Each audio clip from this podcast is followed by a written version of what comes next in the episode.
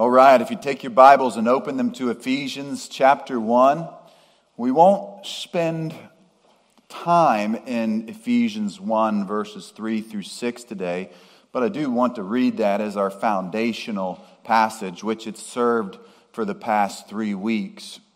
Just to give you a little information logistically and structurally, how we'll work this morning, it's a little different um, Ephesians 1, verses 3 through 6 is our foundation for this doctrine of sovereign election. But as we look to explore what it produces in us, we're going to look at several fruits and we're going to take a primary passage for that fruit, work through the context, and then land on the climax that supports that fruit. That's kind of structurally how we'll work this week. Next week, we jump right back into verses 7 through 10 and what would be sort of a, a normal sequential exposition of the text, which we prefer here at Miriam Christian Chapel. That said, the title of today's message, our final in this mini series within this exposition, is Chosen by God, Part 3, if you will. I want to begin with a question. What is it that produces skill in living? That's my key phrase that I'll use several times throughout.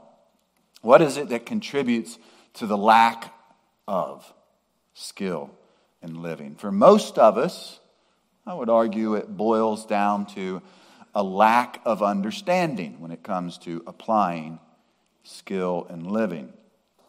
Nevertheless, when we take time to learn and then apply certain skill sets in life, this often becomes a very rewarding experience.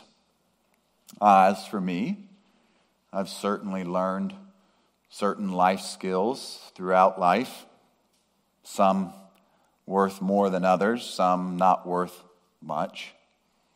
That said, it's definitely been rewarding and refreshing and joyful for me to learn and then apply.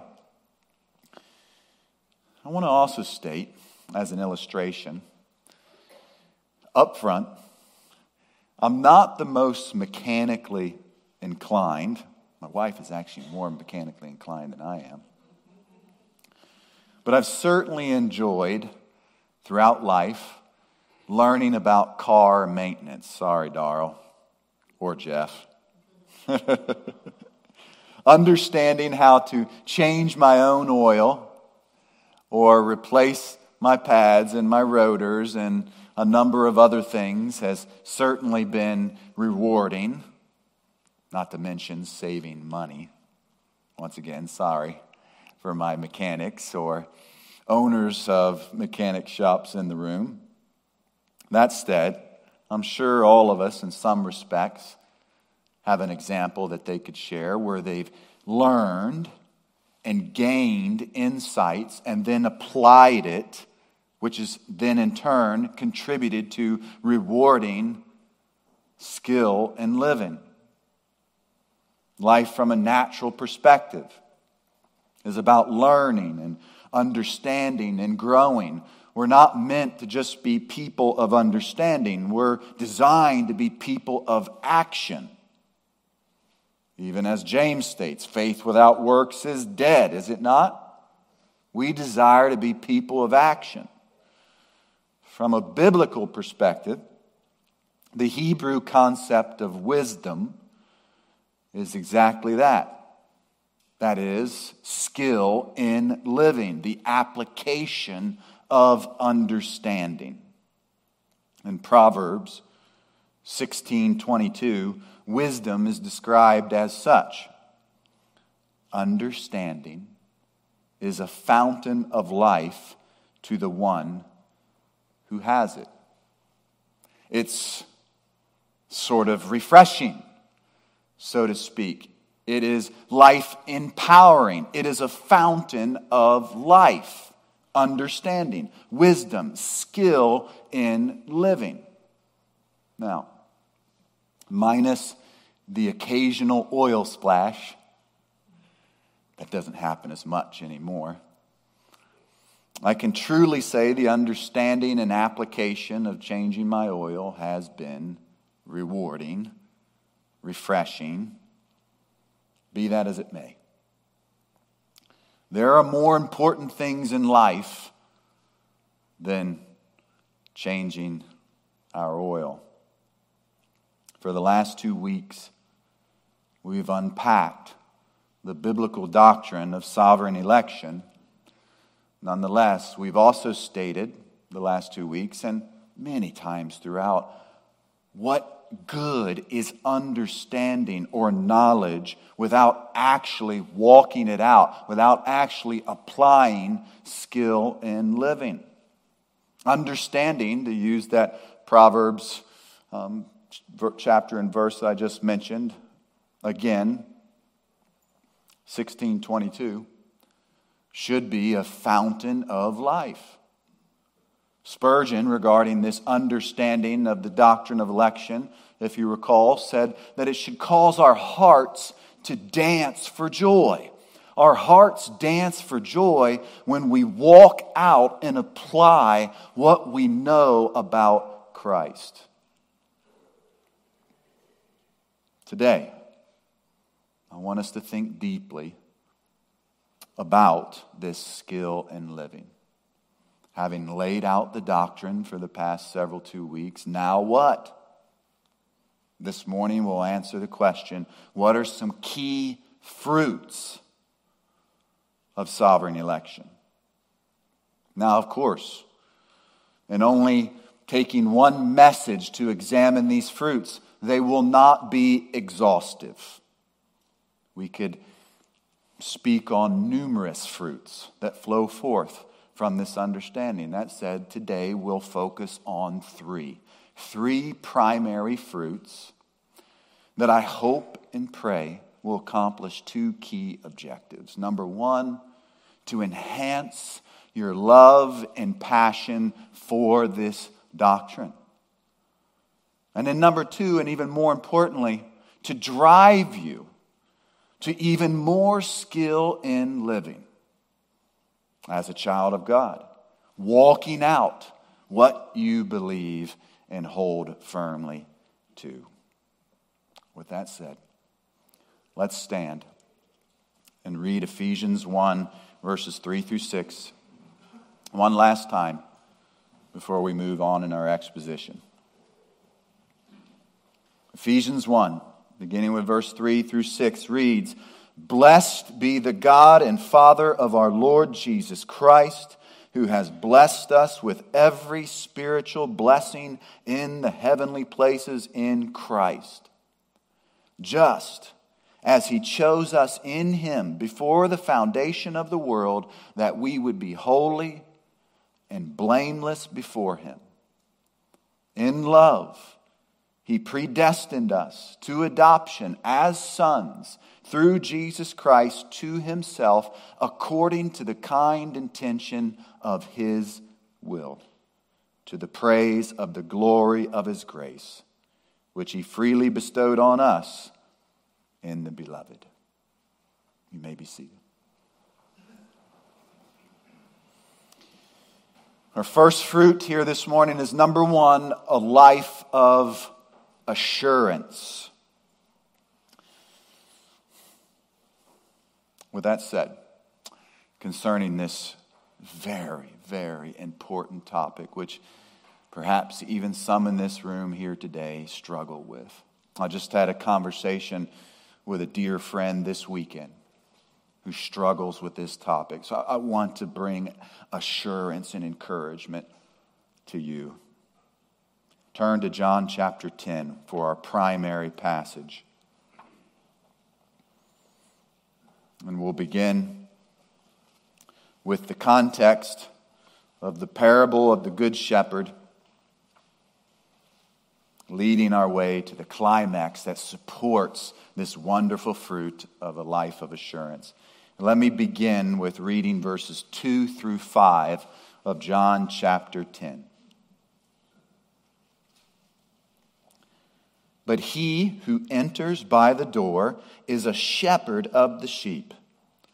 To him the doorkeeper opens, and the sheep hear his voice, and he calls his own sheep by name and leads them out.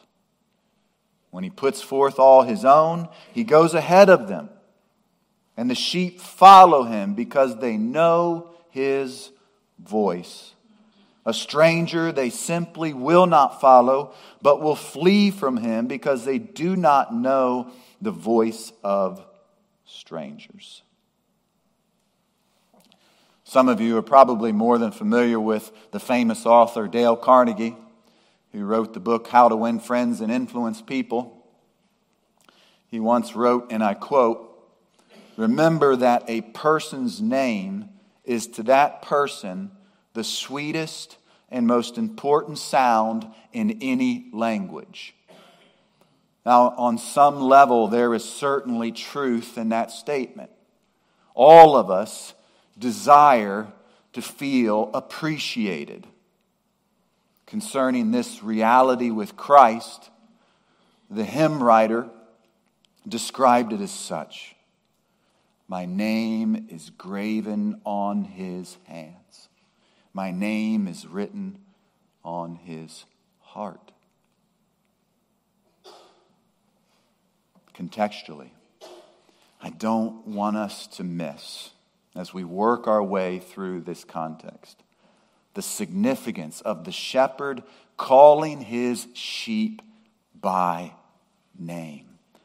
This is critical to see, especially given the personal and intimate nature of sovereign election, in which we've unpacked these past couple weeks, which we see throughout many pages of Scripture.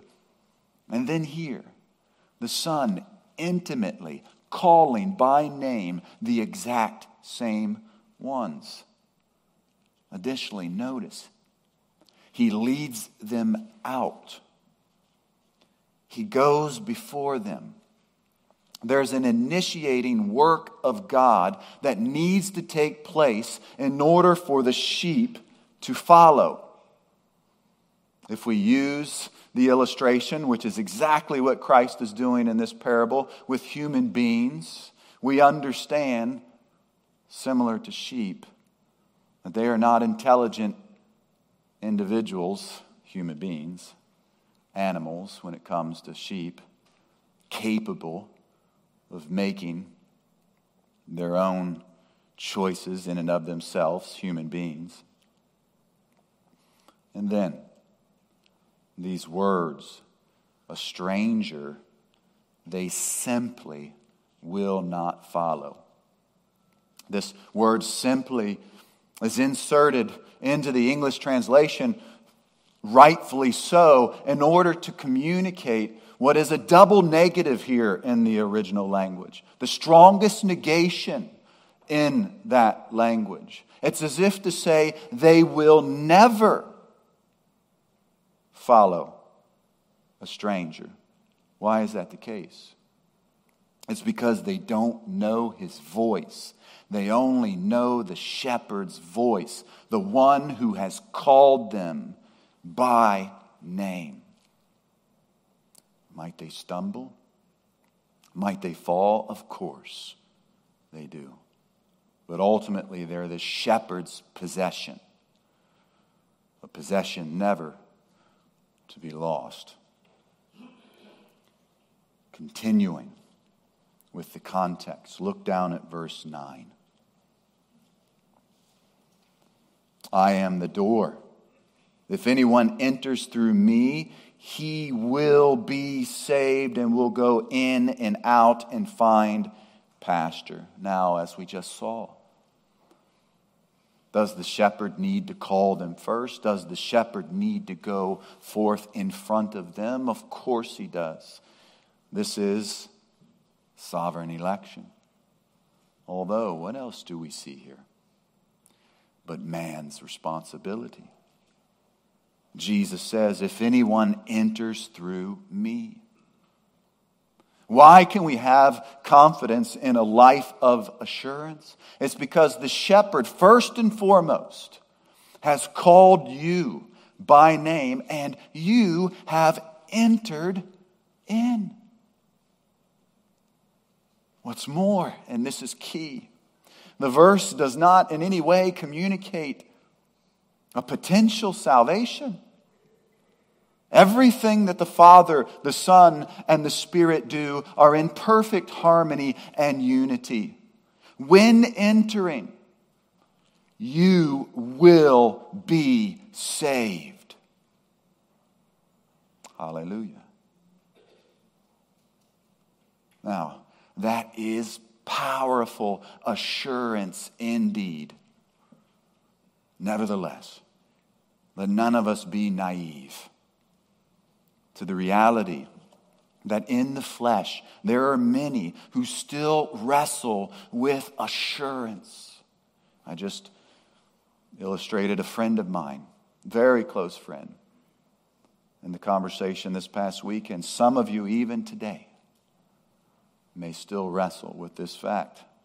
If that is you, and your life truly reflects the fruit of the Spirit in evidence of saving faith, I want you to ponder one monumental truth from this context. Look with me at verses 14 and 15.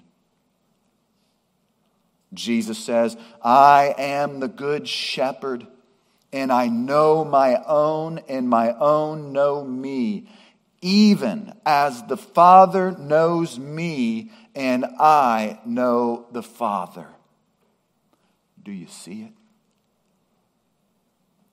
The same Father who elected you and the same Son who called you by name know you in the same way that they know each other how incredibly assuring and powerful is that reality. Think of the greatest relationship that you have here on this earth, whatever it is the assurance, the confidence, the hope, the peace that you have in that natural relationship here on earth, whatever it may be. Even that is light years apart from any comparison to the relationship that re- exists between the perfect, eternal Godhead. Beloved, let that be an anchor for your soul in times of doubt. He says, Even as the Father knows me and I know the Father. Praise the Lord. Now, before we get to the climax, look down. I want to make one other key point in this context in verses 25 through 26.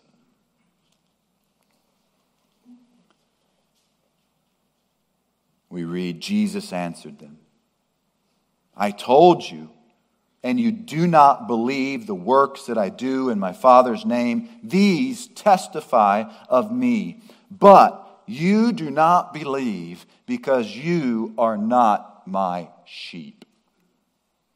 One point that I want to address here, coming off the heels of what we discussed last week, and it centers around a people who are not intimately foreknown before time began. We mentioned several passages last week in regards to that Genesis 3:15, Matthew 7:23, and John 17:9. That said, for this passage, what do we see here concerning why someone does not believe? The text states clearly you do not believe because you are not my sheep. He never knew them, even as he stated in Matthew 7 23. He only knows his sheep, that is, intimately, you who he's called by name, those whom he predestined, those whom he called, those whom he justified and those whom he glorifies. And then, for the climax, look at verses 27 through 29. Jesus continues on and states, My sheep hear my voice, and I know them, and they follow me. And I give eternal life to them, and they will never perish, and no one will snatch them out of my hand. My Father who has given them to me is greater than all, and no one is able to snatch them out of the Father's hand. Hallelujah. This is perhaps the strongest passage in all of Scripture regarding the absolute truth of eternal security. Moreover, notice who these sheep are. They are the specific chosen ones who the Father gifted to the Son. What's more, we have another double negative here it's translated for emphasis with the word never. Brother or sister, you will never perish. You will never be snatched out of his hands. Your life is engraved in his hands. You are eternally secure in Christ. In chapter 6, verse 37 of this gospel, Jesus said, All that the Father gives to me will come. You see the puzzle fitting together perfectly and divinely. This is a perfect election. This is a perfect grace. And this is a perfect preservation of the saints, if you will. You know why we can live a life of assurance? It's because God is sovereign in all things. He is in control. Think about it for a moment. If we had a role to play in salvation or in keeping it, we'd surely find a way to lose it. And yet, God, in His infinite and rich and lavishing mercy, chose to save you and to keep you as a people intimately foreknown by name as a possession for himself according to the kind intention of his will. Hallelujah. For this you can indeed live with hope as opposed to doubt. 19th century English pastor J.C. Ryle described this life of assurance as follows. And I quote Assurance, after all, is no more than a full grown faith a masculine faith. I love that. That grasps Christ promised with both hands. A faith that argues like the good centurion if the Lord speak the word only, wherefore then should I doubt? So, when faced with doubt, when faced with anxiety of the status of your soul, if your life reflects the fruit of the Spirit, you've truly become born again. Friends, would you grasp with both hands John 10 27 through 29? If the Lord speaks the words only, is it enough? dear friends. It certainly is. Well, in many respects, a life of an assurance is so encouraging internally. So much so that the Holy Spirit confirms that, as Romans 8 clearly entails. Nonetheless, the fruit of election also serves to produce a myriad of external responses.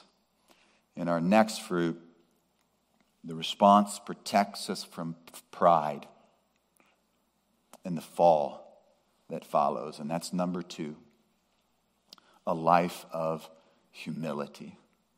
A life of humility. So, for this turn over to 1 Corinthians chapter 1 as our primary passage. Let's begin with the context. 1 Corinthians chapter 1. Look with me at Paul's introductory comments. I'll read verses 1 through 4.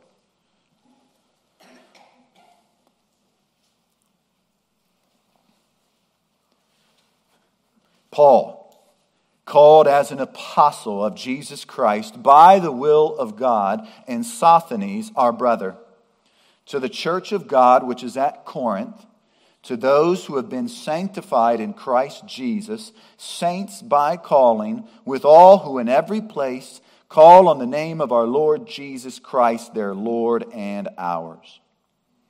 Grace to you and peace from God our Father and the Lord Jesus Christ. I thank my God always concerning you for the grace of God which was given you in Christ Jesus. Now, similar to our discussion from Ephesians chapter 1, verses 1 through 3, don't miss this initiating calling, this initiating act of God, which begins the context leading up to our climax. Paul's apostleship was by the will of God. These saints in Corinth were saints by calling. Grace was and is always given first by God. And then, before addressing the issue within this church, look at what he says, continuing this context in verse 9.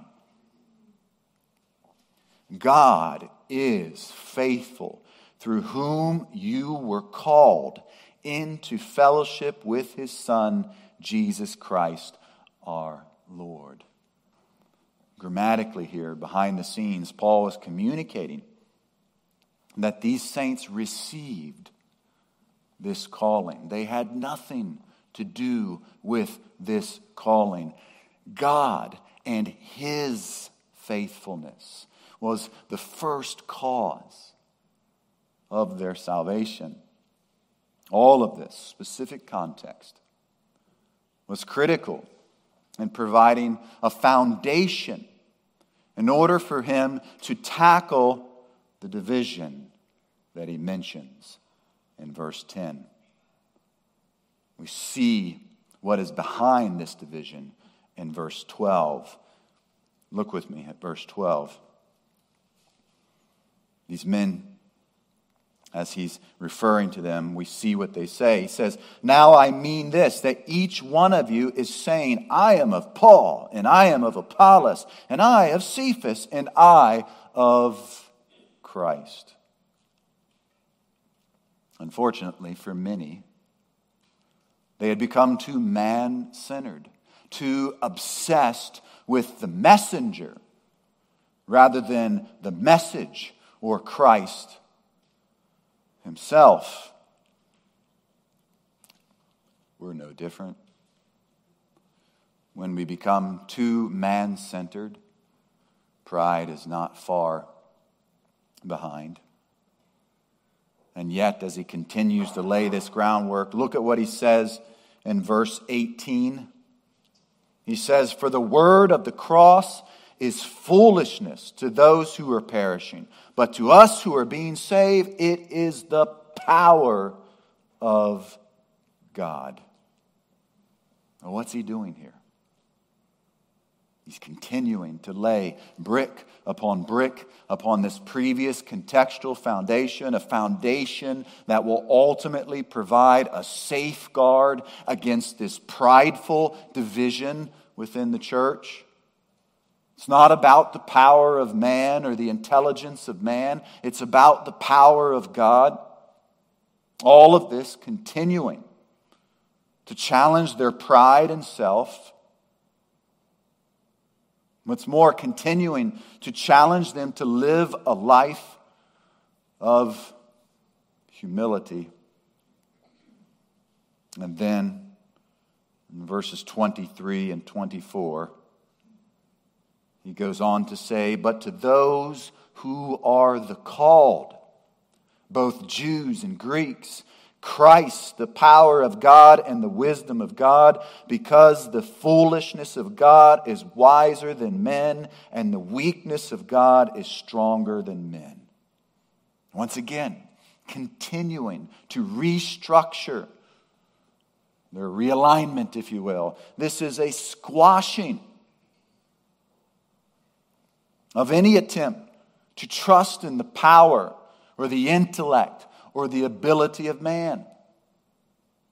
It's all about the grace of God, a grace which is calling men and saving men apart from the foolishness of men. It's as if this whole time he's setting the stage and getting ready to lower the boom. A boom that ultimately destroys any notion of boasting in man. It's like a rampart, we might say, a fortress against prideful division. Look with me at verses 26 through 31 for this rampart this fortress, this climax, which enables us to live with humility, to understand the fruit of humility because of our calling by God. Verses 26 through 31 read For consider your calling, brethren that there were not many wise according to the flesh, not many mighty, not many noble, but God has chosen the foolish things of the world to shame the wise. And God has chosen the weak things of the world to shame the things which are strong. And the base things of the world and the despised God has chosen, and the things that are not, so that he may nullify the things that are so that no man may boast before God. But by his doing, you are in Christ Jesus, who became to us wisdom from God, and righteousness, and sanctification, and redemption, so that just as it is written, let him who boasts boasts in the Lord. Beloved, why does sovereign election produce a life of humility? Given all of this context, God's word speaks directly to you in the same way that it did to the church at Corinth.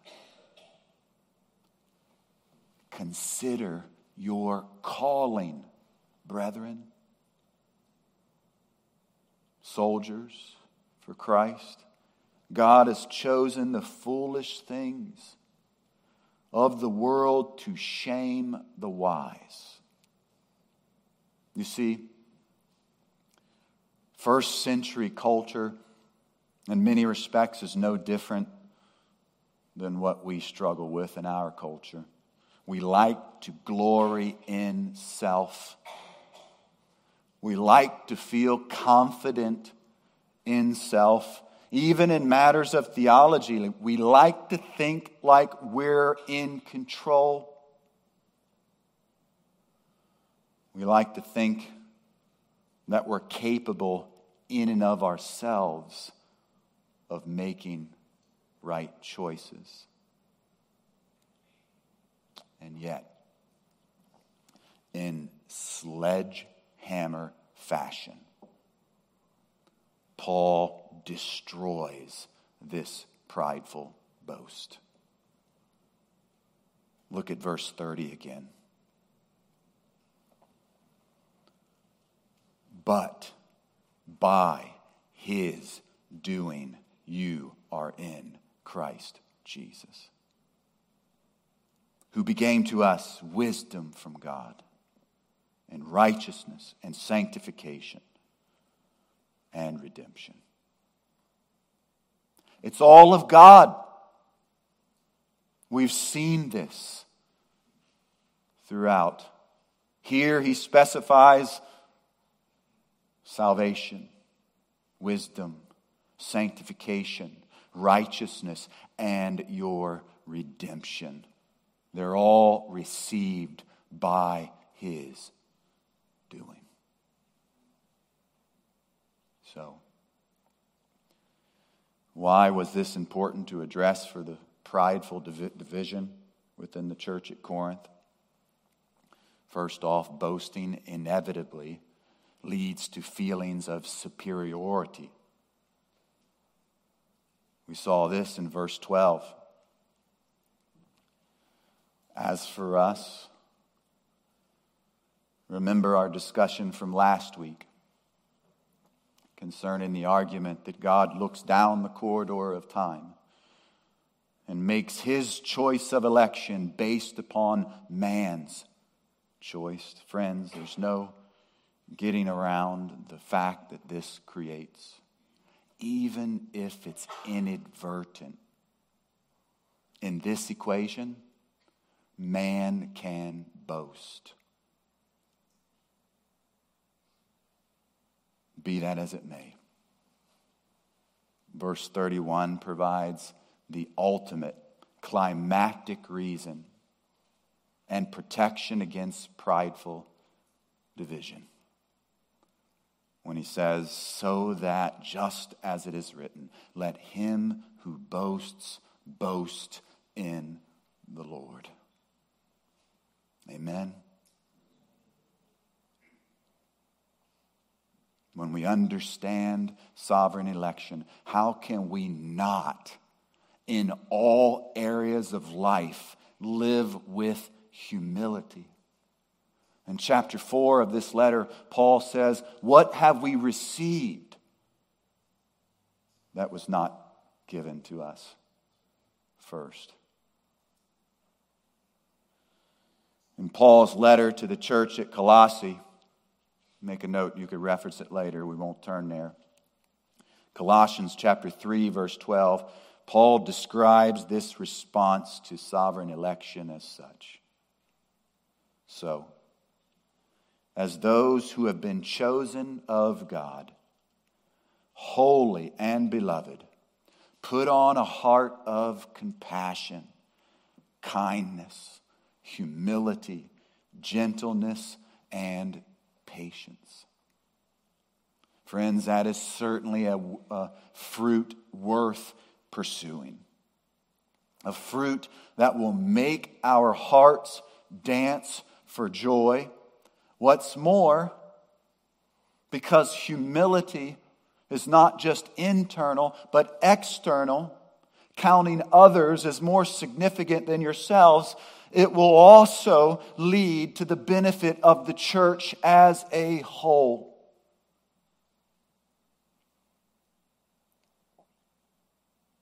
So, regarding these fruits, I certainly would not want to give the impression that one is more important than the other.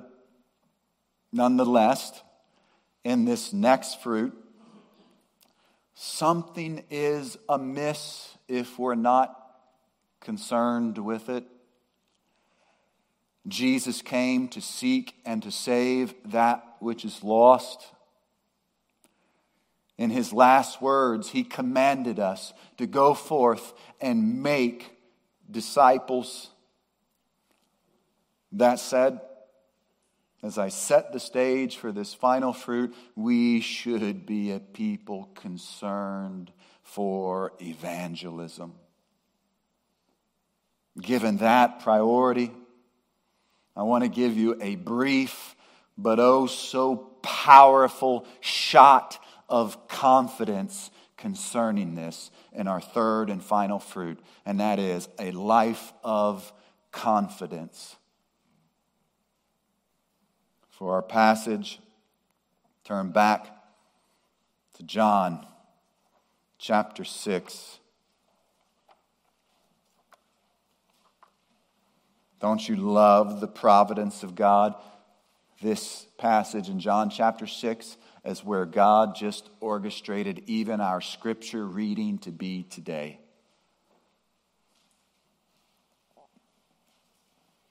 Following the context in this chapter of the people demanding a sign from Christ in order to demonstrate his authority. I want to start with verses 35 and 36 of John chapter 6.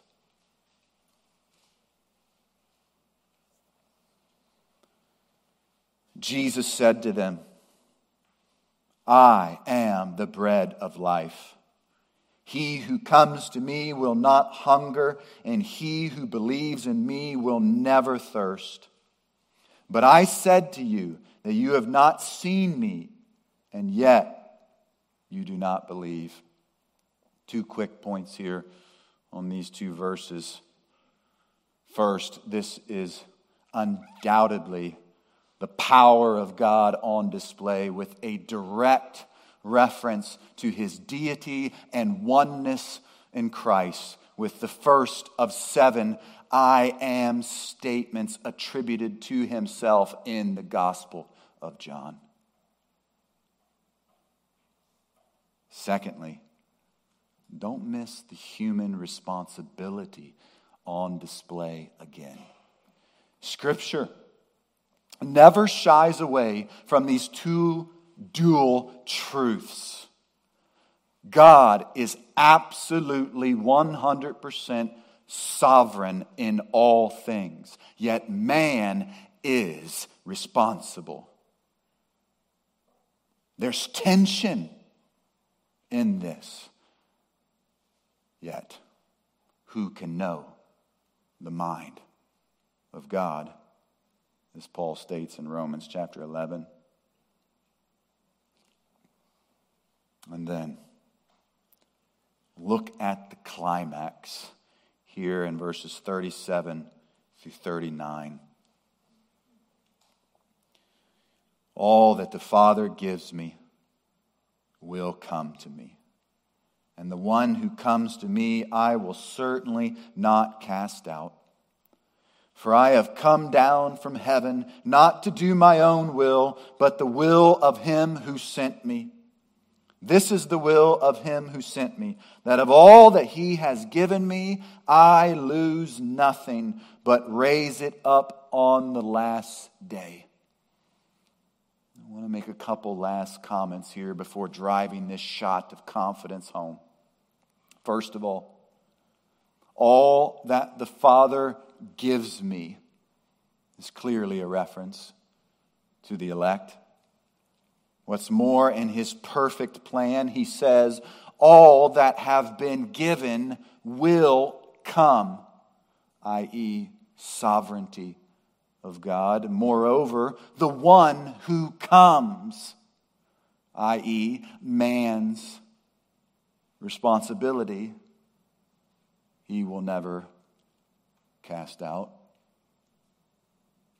In verse 28, we see the unity of the Godhead on display, and that Christ has come not to do his will, but the will of the one who sent him.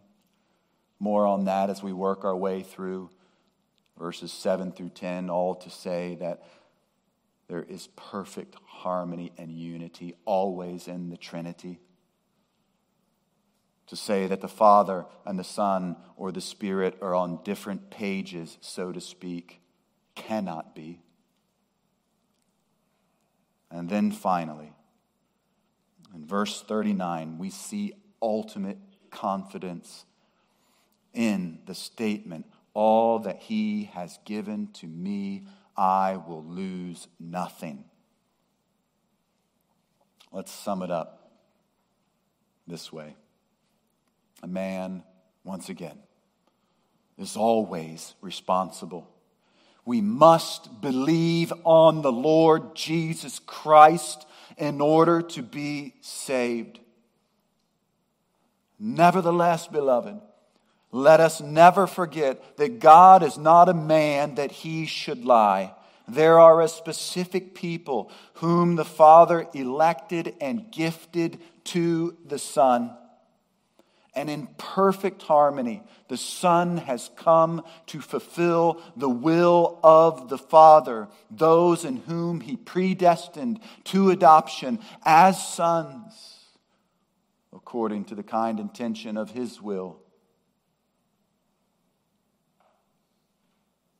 Why can we live with confidence in evangelism? My focus for this last fruit, evangelism. We could think of many other topics of confidence in Christian living because of this doctrine. It's because we are simply means in this eternal plan. All that the Father gives will come.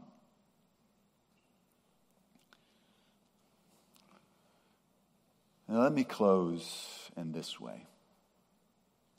The question, in light of such a glorious and infinite and difficult topic such as this, is at times posed if, which He has, God has elected before time began a certain people according to His will, according to His kind intention and that those people will come. Why should I be concerned with evangelism? There's a simple answer to that question. It's because we've been commanded to do so.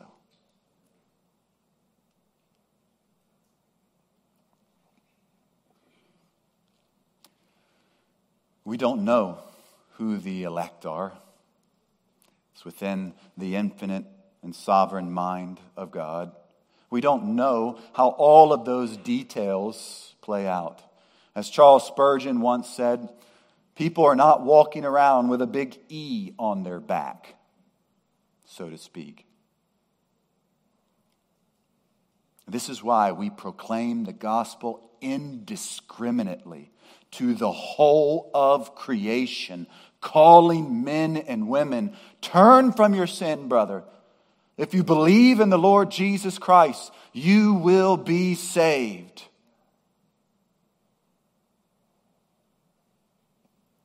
Not to mention, because we know that God, by His power, will perfectly draw all of those in whom he has elected, we can have confidence in evangelism like no other. It's not about our eloquent or winsome gospel presentation. It's not about having all of the perfect apologetic answers to every question or concern that the skeptic has. It's certainly not about the dead sinner's ability to either receive or accept or reject the message.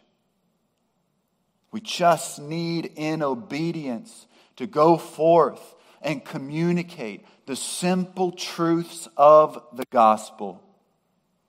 Because if you confess with your mouth that Jesus Christ is Lord and believe in your heart that God raised him from the dead, you will be saved.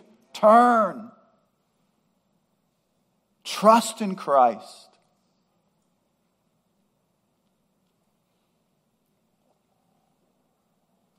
God's word will not return void. Unfortunately, according to his divine decree, in some instances it will be an aroma of death unto death. And what have we laid out in previous weeks? Who among us is worthy of an aroma of life unto life? But God who is rich in mercy, chose to bestow sovereign grace upon you and draw you. He will perfectly accomplish everything that He has decreed to be from the beginning to the end. And what He began in you he will bring to completion. That said, this is a shot of confidence like no other when we consider this blessed privilege to go forth and proclaim the excellencies of Christ to a lost and not dying world, dead world. But God shines light and opens blind eyes. And He uses you, brother, He uses you, sister, to proclaim the good news of Jesus. And He will bring it to pass. For this, we can go forward with confidence and simply communicate the gospel to all.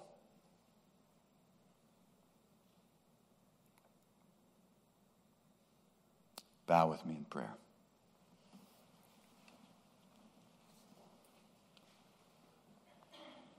Lord Jesus, we thank you for the assurance that you give us through your word and the spirit that indwells us. That we are children of God in which we can cry, Abba, Father. We thank you, Lord, that you have demonstrated the ultimate example and model of humility in counting others as more significant eh, than yourself, the God man who humbled yourself to death. Oh God, because of this example, might we go forward in a spirit of humility because of the unbelievably encouraging understanding of election. Might we go forward in a spirit of grace, and might we go forward with passion and exuberance and confidence in a gospel that will accomplish what you determined it to be. We are living examples of that. Those of us who ran our hell bound race, and yet you chose us in the precious and mighty name of our warrior King, the Lord Jesus Christ, we pray. Amen.